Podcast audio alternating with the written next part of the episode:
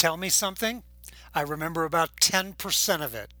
In other words, the words are going in one of my ears and they're coming out the other if you simply speak to me. Add a picture though, and my retention goes up to 65%. Now that is a part of the basis for Primo presentations. Our goal is to create, develop, and deliver a knowledgeable, focused, and customized presentation for every single person every single time.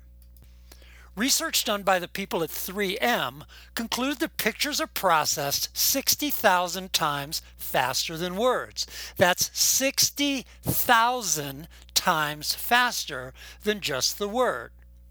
That has a huge impact on your ability to deliver a presentation, but a bigger impact up front when you're just trying to create it.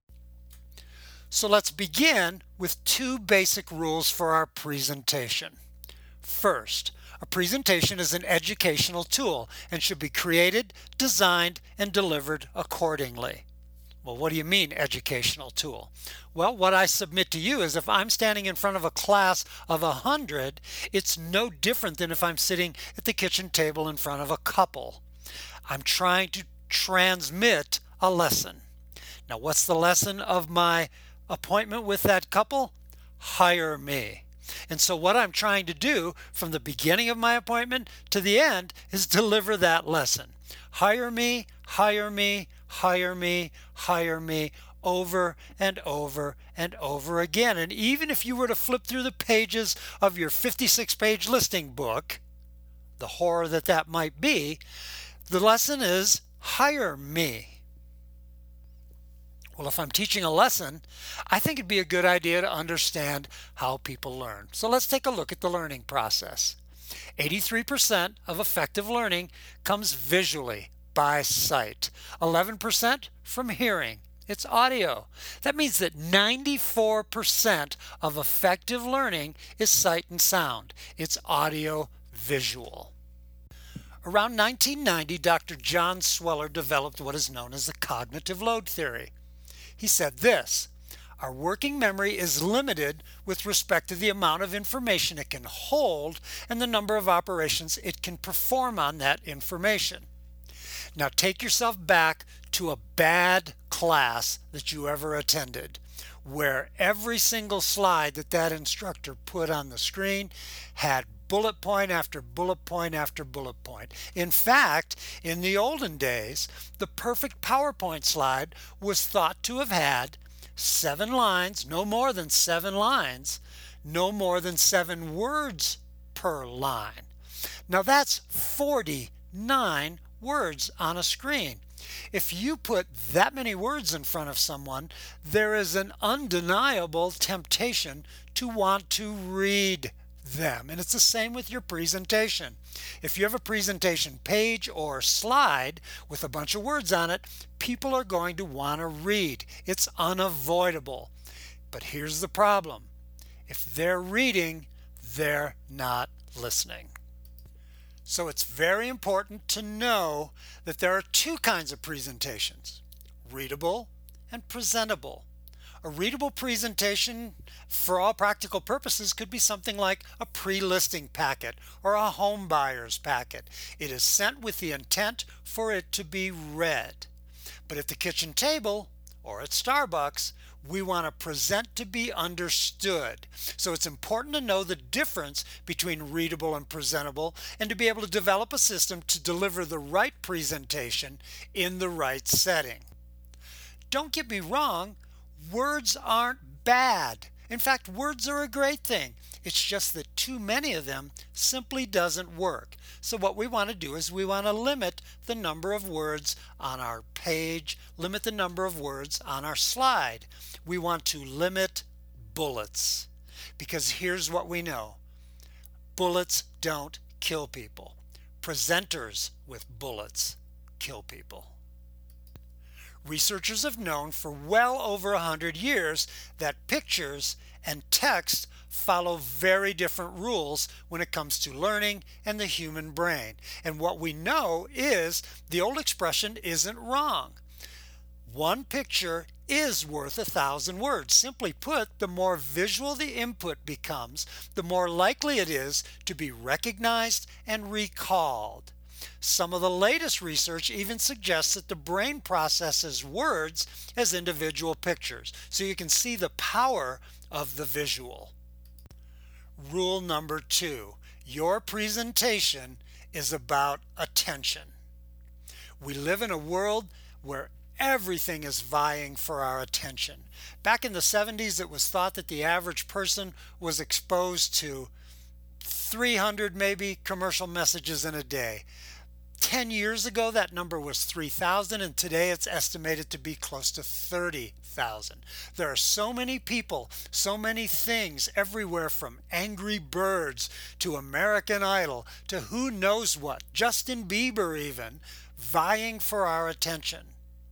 So we want slides or pages that actually get people's attention, keeps their interest, and aids them in getting the lesson, retaining the message. So we need to ask ourselves, what gets people's attention? Five things have been proven. First, emotions get our attention. Anything that's emotional captures people almost instantly. Well, I can't think of too many things more emotional than the buying or selling of a house. Two, meaning and interest before details. And what this means is people grasp the big picture. Then they fill in the details. Now, different types of people do this at different levels. With the average go get 'em kind of person who's just after the next thing in their life, they're going to be quicker. They're going to want the big picture, and that's it. If you can prove to them you can get the job done, you could be in and out of their house in no time. The big picture is, I can do it. For someone else, the big picture of I can do it needs more facts, it needs more proof. Those are people like our accountants and our engineers. Three, we've got to keep it moving. The longer we dwell on one thing, the longer it seems to go on and on, the bigger chance we have of losing their attention. People get bored. Watch television shows now, watch commercials, look at movies. They're constantly moving from one scene to another, from one person to another. It's all in the quest to maintain attention. Four, the human brain cannot multitask. Yes, I know. We all think we're multitaskers. We are even taught classes on how to be better multitaskers. But here's the thing the human brain can only focus on one thing at a time. Sure, I can walk around the kitchen and talk to you on the phone while I'm stirring a cake mix. But nine times out of ten, if I have something really important, I'm probably going to stop stirring. I'm going to set that bowl down and really focus on what I'm doing because the human brain does not multitask. The people who think they multitask are actually good at what is called compartmentalizing. They're good at switching from one task to the next, from one idea to the next, from one conversation to the next, very, very quickly. I don't say all that to make you feel bad and to make you think that multitasking is is a myth of some kind. It's just that the human brain is not comfortable focusing on more than one thing at a time. Fifth, visual rules. We learned that back when we learned that 83% of effective learning was sight. It was visual. It's why when you were in elementary school, we didn't just do tell, we did show and tell. We brought that bug on a stick. We brought that puppy with us. We brought whatever it was because the impact was in the show, not in the tell. So the lesson here about getting people's attention is simple. Tell me about it and anchor it with a visual. Then you have a chance that I'm going to understand. So you say, okay, I'm buying in. I get the learning theory thing. I understand the whole visual thing. But how do I put that into practice? How do I put that actually into the design or, or the development of my presentation? Well, here's the beauty. Whether it's paper or plastic, whether it's your old flipboard of, of page after page after page in a portfolio or, or book of some kind, or whether it's electronic, the rules are the same. my page should look the same as my slide because the recipient is the same. Now, if ever I'm thinking about taking my presentation mobile and doing it on a tablet computer or, or heaven forbid, even on a smartphone, I have to understand that the visual rules become personified because the smaller the surface, the more I need the visual and the harder it would be to read a whole bunch of words. So let's take a minute and talk about your mobile presentation. If you're using an iPad, if you're using some kind of an Android or Windows based tablet, or even if you're using your laptop, what you want is your systems to complement each other. So if you have a PC, the best venue in which to create and display your presentation is probably going to be PowerPoint. In fact, there is no PowerPoint for the iPad. One of the whole reasons we had those Apple versus PC commercials was because they don't get along all that well. So your PowerPoint isn't going to work as seamlessly on an iPad, PC, Apple. By the same token, if you have an iPad, you may want to learn to use Keynote. Keynote is the PowerPoint of Apple, although Keynote aficionados would take great offense to me characterizing them as the PowerPoint of Apple. Let's make this easy. In order to create a simple presentation that is going to be powerfully visual in either program, PowerPoint, or Keynote, we really only need to be able to do two things. We need to be able to type in a text box and bring in a picture. That's it. It's pretty much as simple as that. If you can do those two things, you can create a powerful visual presentation. Now, some of you are used to PowerPoint and you have an iPad and you're probably wondering, well, what do I do? Well, here's a couple of options. First, there is an application for your iPad called Quick Office Pro. And Quick Office Pro allows you to actually bring in a PowerPoint presentation, and it's kind of a third party system for letting that PowerPoint presentation speak to your iPad. It looks like PowerPoint, you can create on the iPad, and it plays like PowerPoint. So, pretty much for all practical purposes, it is PowerPoint. Now you can take your PowerPoint presentation and also bring it into an application called SlideShark, or you can save it as a PDF and use it in an application called Documents to Go. Either way, if you're accustomed to PowerPoint and you have that iPad, you can make it work. It is possible. A third possibility for your tablet and for your mobility is a program called Haiku Deck. Haiku Deck is a free application and it does a great job of keeping your presentation simple, but also it has a bank of powerful visuals that if for example I one of my slides was going to say that I put a sign in your yard I could go over and after typing sign in yard I could go over and click on the picture icon in Haiku Deck and it'll bring up a ton of royalty free pictures that might visually represent that sign in the yard. Plus you can also import your own there are two major things that all three of those applications have in common. The idea that your slide will contain a text box and a picture, a place for your visual, and each of them are what we call linear. There's slide number one and slide number two and slide number three and slide number four. They're linear. They go on in a progression.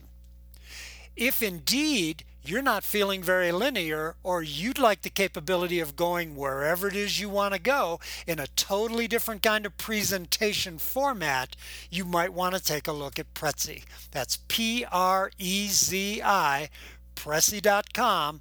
Uh, it's a great way to put a little spice in your presentation and maybe do it in a little different way and be able to customize it so that it actually looks pretty cool and you may actually dazzle some techie with whom you're sitting at the kitchen table. Be aware, Prezi is a little complicated and it's going to take some time to get used to it, especially if you've been doing the linear presentations for your entire PowerPoint, Keynote, or Haiku deck career. So it's going to take some time. We won't even begin to go into the concept of Prezi here. Just know that it's out there. Caution. Understand that as soon as you add things like videos or charts and graphs, to your presentation, it will become more complicated. But all of these venues will allow you to do a little bit of that in some extent. Just when it comes to charts and graphs, keep them simple. When it comes to video, keep it relevant. A lot of times you can toss in a video on something that expands upon what you're talking about with a third party expertise. Here's an example of that. I may not be the staging expert, but I may have a minute and a half video clip from a staging expert that talks about some of the things that might be effective in a potential seller's home. So I have no problem using a third party video in the middle of my presentation if it helps me make a relevant point. So remember, this is a learning experience. We're trying to get people's attention, people whose brains can only focus in one place at a time. So make your presentation visual with a very few number of words to anchor that visual. Don't confuse their brains. So where do you begin this intimidating task? Well, if you could see me right now, I am deep in the catacombs of my home office, doors tightly closed, trying to block out the noise of the world. On the back side of the door, visible only to me, is a whole bunch of sticky notes. I use sticky notes when I create anything.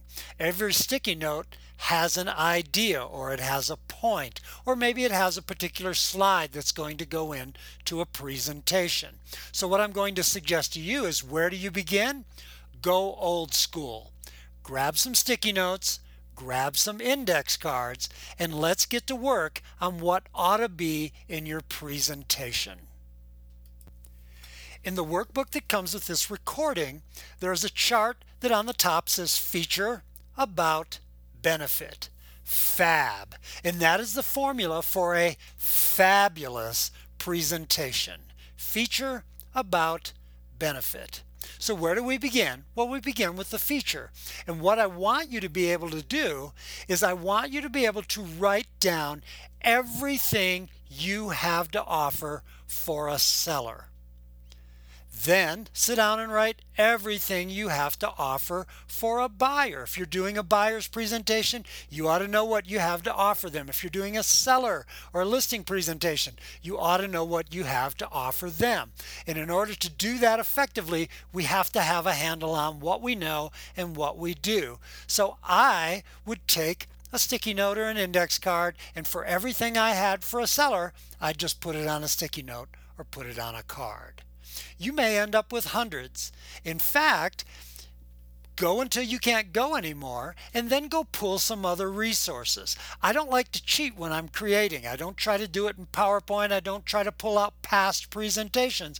I try to do it free and kind of do it the way a child plays, just from scratch, no rules, whatever comes into my mind, it's okay with me. So let's stick with the seller side. I'm going to begin writing down everything that I, that I have for a seller. Uh, things from my marketing plan to my communication plan to my transaction management systems to my pricing. Everything that I might have, each one gets a separate sticky note. Well, now I've got a wall full of sticky notes, huh? Well, one of the great things that sticky notes allow you to do is categorize things. You just move them around. You can stick the ones together that fall into a group, maybe internet marketing. You can take some other ones that have to do with staging and put them in a group. You can categorize things all you want with sticky notes and move them around any place they need to go. Once you've exhausted your mind, once you're no longer capable of thinking of anything else that you could possibly have for a seller, then you can get help. Then either pull out your old presentation. If your company has a presentation, pull that out. Find the things that maybe you forgot. But if you're looking at your old presentation or if you're looking at your company presentation, make sure that you do the things it says that you do before you would bring them into your presentation. For example, if my company presentation has a page on open houses and I don't do open houses, I probably wouldn't want to bring that one into the mix. If you're really stuck at this point, go to google.com and type in the words critical role of the realtor. And what you'll find is that a few years ago, the Orlando Association of Realtors, to aid in the presentations of their agents, put together a list which is now over 200 things that a listing agent does for a seller in a transaction. So if you can't think of things on your own, there are resources out there. But the main thing is you want to own your list. It should be relevant to you, it should be personal to you, and you've got to know it. You've got to know your list inside out, upside down, backwards, forwards, every way possible, you have to know what you have to offer a seller to get them to want to list their home with you. And obviously, the same exercise would be perfect for a buyer and a buyer presentation. Now, there are two other columns on that form, but let's not get ahead of ourselves. Let's save those for a little bit later. The next bit of exercise I'd like you to do is take your current presentation and I want to analyze it with you. We want to take a look at it. In fact, we're going to go through three steps. And the first one is called just that Analyze. Look at your presentation and ask yourself some questions. First, how many slides? How many pages? What do you have? How big is it? And by the way, less is not always more. Now, it may be in the actual presentation, which we'll talk about later, but as far as how many slides or how many pages you have, I don't care. If you have 200 things you do for a seller, then have 200 slides. We'll find a way to pick out the ones that are most effective later on. But at the base, your presentation has to reflect everything you have to offer. Next, is it still relevant? Are the things that are in your presentation still relevant? Do you still do the things it says that you do? Is it presentable or is it readable? Which kind of presentation is it? If it's full of words, you're going to have to find a way to cut some of those down. In fact, here's what you're going to notice. You're going to notice that some of your slides actually have two or three points on one slide because there are so many words. So you may end up taking a slide or a page and turning it into three, maybe even four pages. And Look at the graphics. Look at the pictures. How good are they? How relevant are they? How attention grabbing are they? You want good solid graphics that anchor the point that you're trying to make. Then we want to customize our slides for today. We want to be sure they're relevant. So we want to look at our past presentation and ask ourselves two questions. Do I still do the things it says I do? And what else do I do? If you haven't updated your presentation in a while, you may do some things now that you didn't do back when it was first originated. So take a good hard look and customize it, make sure it's relevant to exactly who you are and what you do today. Third, visualize your slides. Now, I'm from Boulder, Colorado, and when I hear that, I think of all kinds of things, and maybe you do too. But I don't want you to sit in the middle of a room in yoga position and try to bring up a picture of your slides. I don't want you to visualize them that way, although it couldn't hurt. What I want you to do is make them visual. Look at the slides that maybe have too many words. And a good rule of thumb is five words are enough. Less would be better. Six or seven you might be dipping into too many. So let's make our slides visual. Here's five things you need to know that go into making a good slide. First, your slide needs to be simple to understand. Second, your slide should make a point and the visual should help anchor that point.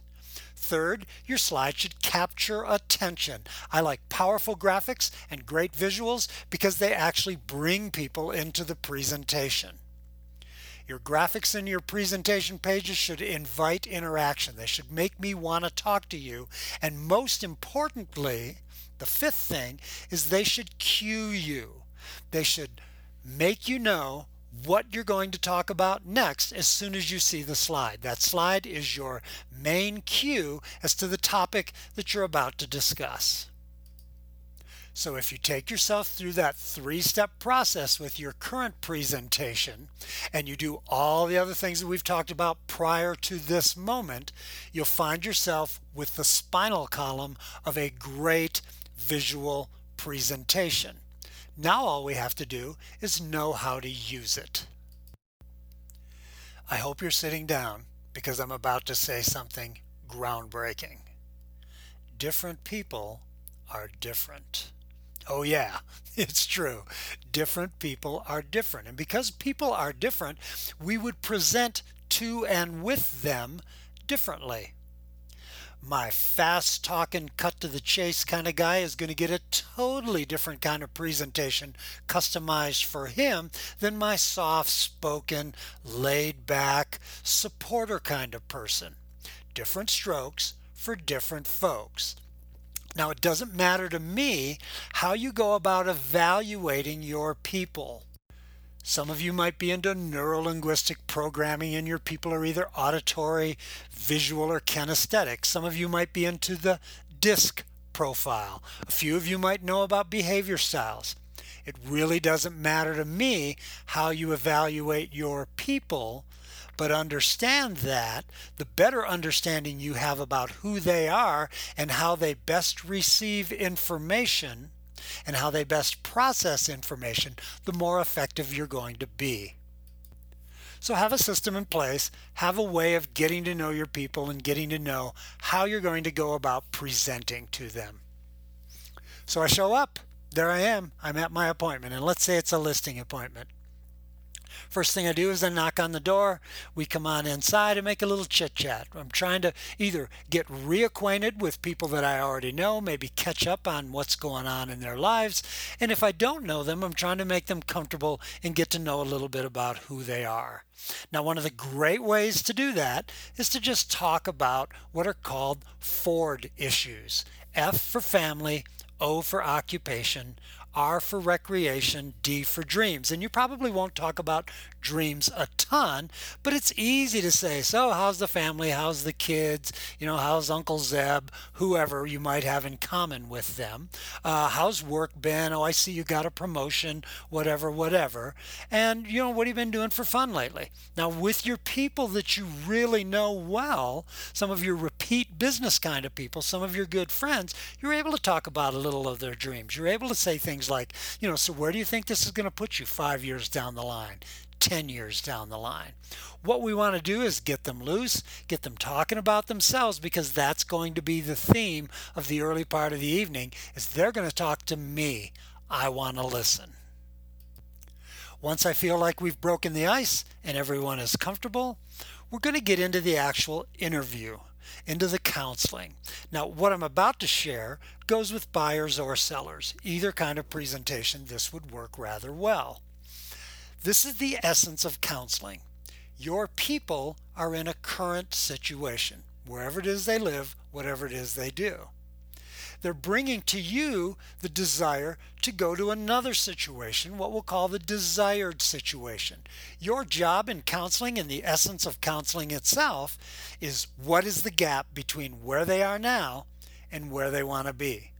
And so I'm going to ask questions to try to pull out both of those things because here's what we know about people. People are motivated by one of two major things.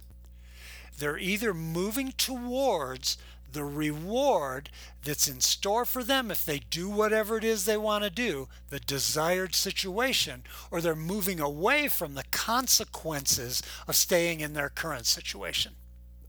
Let me give you an example. On two successive nights, two successive listing appointments, I had people who told me that they wanted to get out of their neighborhood. Their neighborhood was less desirable. That was the reason for selling their house. Well, that may be a reason, but it's not a motivation. Motivation is what's behind the reason.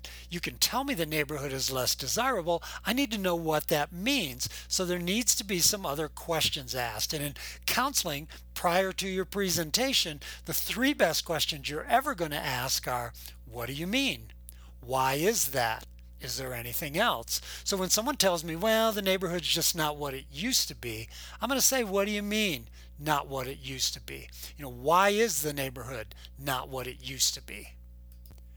Back to my two sellers.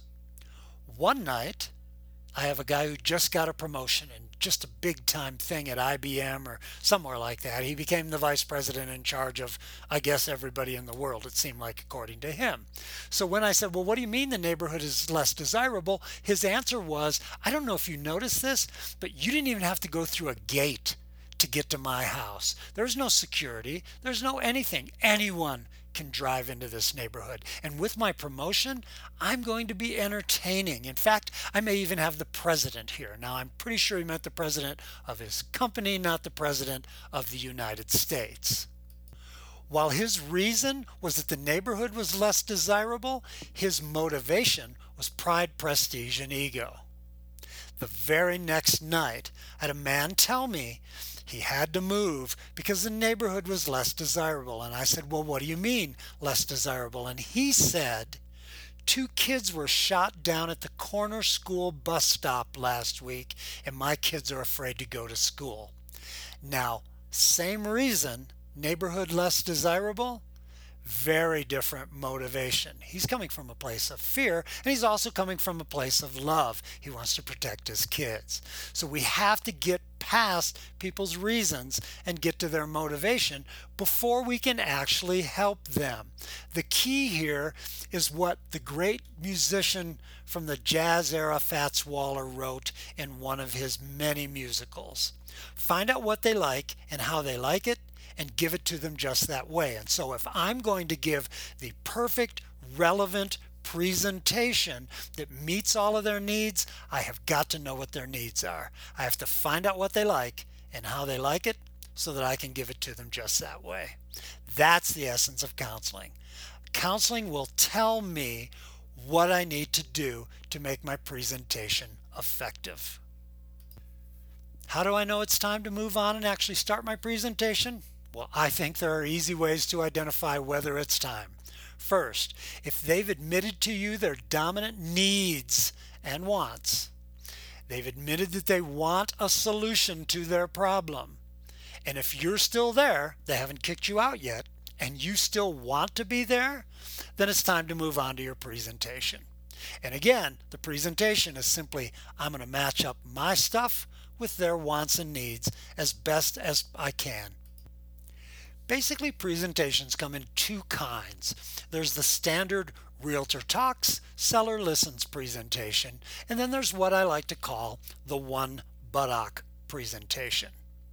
Now, if indeed at the end of this recording I'm not able to bring you over to being the person who does the knowledgeable, focused, customized presentation where every single one can be different and you're just not buying in and you're going to stick with the standard presentation, let's make that even better. So, let's talk about how to put together the standard presentation. A lot of people who do the standard presentation do it in tier levels. They'll talk about what the average realtor does. Then they'll go into what they have to offer because of the company that they work for, and then they discuss the benefits of them individually. So let's take a look at what the average realtor does for a seller. I have stretched my mind to its length and beyond, trying to figure out exactly what it is that the average realtor does.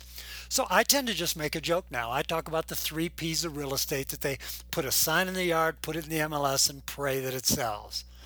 But then I do something that I didn't used to do before, and that is I'll just ask them. So, what do you think the average realtor does? What I get in response is their expectations of what they think a realtor should do. And that is a valuable piece of information as I begin to unfold the rest of my presentation. Next, talk about the exclusive benefits of working with you because of your company. Now, if you're in a big company, you may have a whole bunch of things. If you're a little company, you may have a whole bunch of things. Wherever you work, I'm assuming there's a good reason you work there, and it's because you get some tools that will help you when you take a listing, they'll help you when you market that listing, when you service that listing, you have some tools. So talk about your company's exclusive services. Then talk about what I call customize services. These are the benefits of working with you because you're you. So, special marketing. Any kind of marketing that you do for the home that maybe you do and no one else does, that's special marketing and it's going to differentiate you. Maybe you're a good niche marketer. Maybe you can take that horse property and get it in front of the horsey people. Maybe you can take that golf course community property and get it in front of the golfers.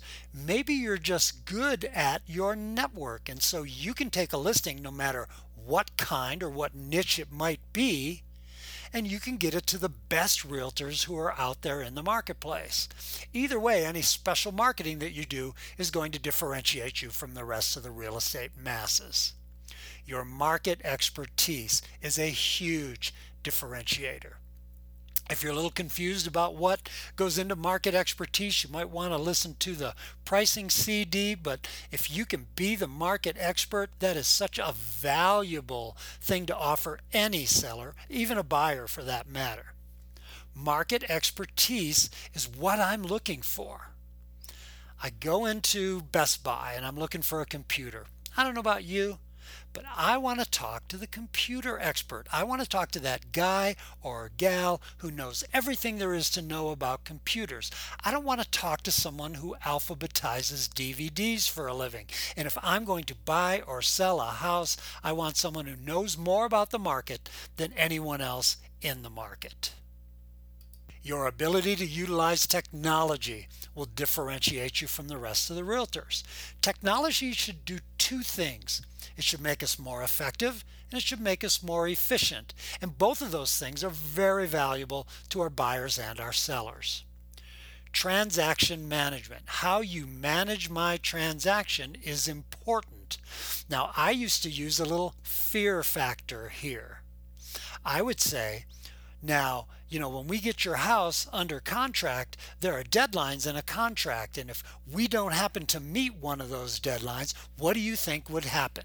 And the response is going to be, well, you know, I don't know, or, or we could lose our deal, or we'd be out of contract, or whatever. And that's when I'd say, Great. You know what? Let me show you how I manage your transaction. Now, you could think this is a very minor point and that you're going to manage the transaction however you're going to manage it. But here was the upside for me. I talk about transaction management because you don't. And anything I do to differentiate myself is going to help in the end. You may be a staging expert, or you may know someone who is. Staging and getting a home ready to sell is a powerful tool in differentiating yourself. The way someone lives in a home is different than the way they sell it. And if you have insight into that, you become a great asset to any person your negotiating skills. Your negotiating skills are going to be needed over and over again during the transaction and even the events leading up to that transaction. So that if you can separate yourself from the other realtors by showing that you're an effective negotiator, you'll go a long ways towards getting the listing or signing the buyer. Last but not least, your personality. What separates you from everyone else? I know that it's difficult to differentiate yourself by talking about what a hard worker you are. I've yet to ever be in a class where I ask the class who works hard and everyone didn't raise their hand. But your personality will come out. People will get to see who you are. They'll see your genuineness. They'll see your customer service orientation. And hopefully they'll like you. And I want to work with someone that I like, and so do they. So that's your standard three tiered, out of the box, I talk, you kind of listen presentation. And again, for some of you, this is the perfect way to go about doing it. And by the way, for some of your clients, it's the perfect thing that they need. They need someone to just walk them through the steps and to take control and to show them the difference between work, what it's going to be like to work with them and what it's going to be like to work with someone else. if you're willing to go down a little different road, let's talk about your new presentation. So what we have to do in order to talk about your new presentation is we have to get out our fab chart because if we know what to do with our fab chart, we have a handle on creating a fabulous presentation. First, features. All those things that you put on sticky notes or index cards or on this list, all of the things that you offer to a seller, they go on this list. They're all features, and that's the F of fab. A feature reflects what do you have for me? What are you bringing to the table? What are the elements of your marketing plan? And in the olden days, salespeople thought it was good enough to just have more stuff than someone else. And in some cases, that's still true. There are people who are still overly impressed by the number of things that you put on the table. Most want quality over quantity, so your features just aren't going to be enough. You have to take that F, you have to take that feature and add an A. You have to tell me what it's about. What does it do? How does it work? You have to be able to explain to me. If you're going to put a sign in my yard, tell me what that sign does. Tell me how it works. If you're going to put me in featured listings or something on realtor.com or something like that, tell me what that does. Tell me how it works. Keep it short, keep it sweet. Remember what Einstein said. If you can't explain it simply, you probably don't understand it well enough. Finally, you give me the B. You give me the benefit. You give me the answer to the question, so what? So what's in it for me? What do I get out of it? You're going to put a sign in my yard and this is how it works. Great. What's in it for me? I want to know the benefit. Everyone wants to know what's in it for me. Well, you explain that with six magic words what this means to you is, and then tell them what it means to them. Tell them what the benefit is of whatever it is you have for them. The feature, I'm going to put a sign in your yard. The about, here's what it does, here's how it works, and the benefit, here's what you're going to get, here's what's in it for you. So here's an example. Let's look at that sign in the yard. Under feature, it'll say sign. Under about, what it does, how it works. Well, the sign is a visual representation that your house is for sale. It contains contact information of both me and my company, has my phone number, it may have my email address or my website, it may have my high school graduation picture. Sign riders make the sign completely customizable. And one of the most important things that the sign does is it transmits information. In fact, it is the third most utilized source of information for buyers in the marketplace, slightly behind the real estate agent and the internet. What this means to you is you get the benefit of targeted buyer exposure to people who are already in your neighborhood, some of the best buyers out there. Now, what we've just done by walking through the FAB system is we've taught ourselves a great delivery system for our information. They have a want, they have a need. We've got a thing. I want my home exposed to buyers. Well, I have a sign. So, sign is the feature explain to them that I have a sign. I tell them all the things we just mentioned about what it does and how it works. And then I explain to them the benefit, what's in it for them. I want to make sure they understand. So I'll say, Well, do you have any questions? And then I want agreement. Can you see how that might benefit you in the sale of your home? That's a system. Restate the need, mention the feature, tell about here's what it does, here's how it works, Here's what's in it for you, the benefit. Make sure they understand or they have any questions, and then get them to agree that it's a good thing. And by the way, everyone you go through, every one of your features that you mention, everything you have that's going to meet a particular want or particular need, make sure you ask them if they understand or if there are any questions. I would rather deal with any resistance, any questions, any problems with anything that I'm doing while we're in that part of the presentation. I don't want to save all the problems for the end. That never does anyone any good and it's going to throw off your flow. So always say, you need this, I have this, Here's what it does. Here's what's in it for you. Do you understand it? Is it going to work? That's an easy dialogue trail. Obviously, not quite that easy, but you get the idea. So, if I'm you, here's what I'm wondering I'm going to do that with 84 pages in my book. I'm going to do that with 56 pages. No, you're not. You are going to create on the spot what I like to call the instant presentation.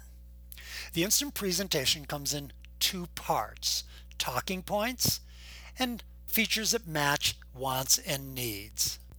So, first, talking points. So, you have an 84 page presentation.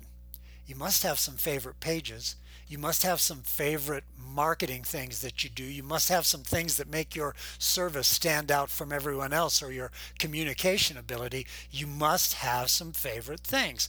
And I maintain that if you can identify somewhere between four to maybe even eight talking points, points that you are going to bring up no matter who the seller might be, this is your best stuff. This is the stuff that you're going to talk about, whether they actually say they want it or need it or not, because you know it's good stuff. These are your talking points. You should have four to eight of them. You should also, as the evening goes on and as counseling takes place, you should be able to identify four to six things that you have that are going to directly meet their wants or their needs. If they're really into the internet thing and internet marketing, you ought to be writing down some of the things that you have that are going to meet that needs. Now, what the seller that I meet with on Monday night wants and needs may be totally different than what the one I meet with on Wednesday night wants or needs. And so that becomes the flexible, the customizable part of my presentation. What I'm trying to reach here, my goal, so to speak, is to be able to deliver 8 to 12, maybe as many as 16 slides that are knowledgeable, focused, and customized for them and that presentation. When I take that to the next level, when I deliver it in a way that is going to reach them, I stand on the verge of what I like to call the one buttock presentation. Now, I didn't make that up, the one buttock presentation. I coined the phrase from a book called The Art of Possibility, written by Rosamund Zander and her husband Benjamin Zander. Benjamin Zander was the conductor of the Boston Symphony Orchestra, and in a section of that book, he talked about what he called one buttock playing. And I quote, a young pianist was playing a Chopin prelude in my class, and although we had worked right up to the edge of realizing an overarching concept of the piece, his performance remained earthbound. He understood it intellectually, he could have explained it to someone else, but he was unable to convey the emotional energy that is the true language of the music. Then I noticed something that had proved to be the key. His body was firmly centered in the upright position. I blurted out, The trouble with you is you're a two buttock player. I encouraged him to allow his whole body to flow sideways, urging him to catch the wave of the music with the shape of his own body. And suddenly the music took flight. Several in the audience gasped, feeling the emotional dart hit home as a new distinction was born the one buttock player. He then adds The president of a corporation in Ohio who was present as a witness later wrote to me, I was so moved that I went home and transformed my entire company into a one buttock company. Think of one buttock presenting as a pyramid and at the base of that pyramid is your self esteem. It's how you feel about yourself. Here's what we know about ourselves most of the time it's difficult to do something great when you don't think you can do it. When you think you're terrible, when you think you're lousy, it's doubtful that you're going to be able to rise to the occasion and give the one buttock presentation. So we want to feel good about ourselves. The next level here in this pyramid is knowledge and preparation. Now, these two things are going to feed off each other because the more knowledgeable I am about my business, about the market, about what I have to offer a seller that's going to help them meet their needs and achieve their goals, the better I'm going to feel about me. the better prepared I am, the better I'm able to listen and glean from that person what it is I'm going to be able to do to help them, the better I'm going to feel about me. And the better I feel about me, the better I want to do and the more I want to know. And it's a cycle that will just feed off itself and work like a snowball rolling downhill. It's just going to get bigger and bigger. With the foundation of my pyramid being based in my knowledge and preparation and feeling good about myself, I'm able to focus on the moment. If I know my stuff inside and out, I don't have to worry about what I'm going to say next. I can listen the way listening was truly meant to be, and that is listening with the intent to understand, not listening to try to figure out whatever it is I'm going to say next. So, my knowledge and my preparation, and me feeling good about that, lays the foundation for me being in the moment with my people. When I'm in the moment, I can focus on them. And when I can focus, I can just let go. I zoom right in on them. I'm totally attentive to them. I'm right there, right at that moment, loving every single minute of it. And if you don't watch out when that happens, your passion comes out. People start to understand how much you love this business, how much you love what you do, and how much you love serving other people. And when that happens, you almost automatically drop into a place where your presentation starts to get flow. It starts to become automatic. Once that happens, you are the one buttock presenter. And I can't imagine anyone not wanting to hire the one buttock presenter. What we're trying to accomplish is creating and developing a knowledgeable, focused, customized visual presentation that best represents what we have for a potential seller or even a buyer and then being able to deliver that presentation in a way that not only works for them, but also sets us apart from the two buttock masses. So now you have some ideas that'll help you take your presentation to the next level, make it more relevant, be able to customize it, and make it a primo presentation. If you have any follow-up questions or comments, feel free to email me at richteaches, T-E-A-C-H-E-S, at gmail.com. Thanks.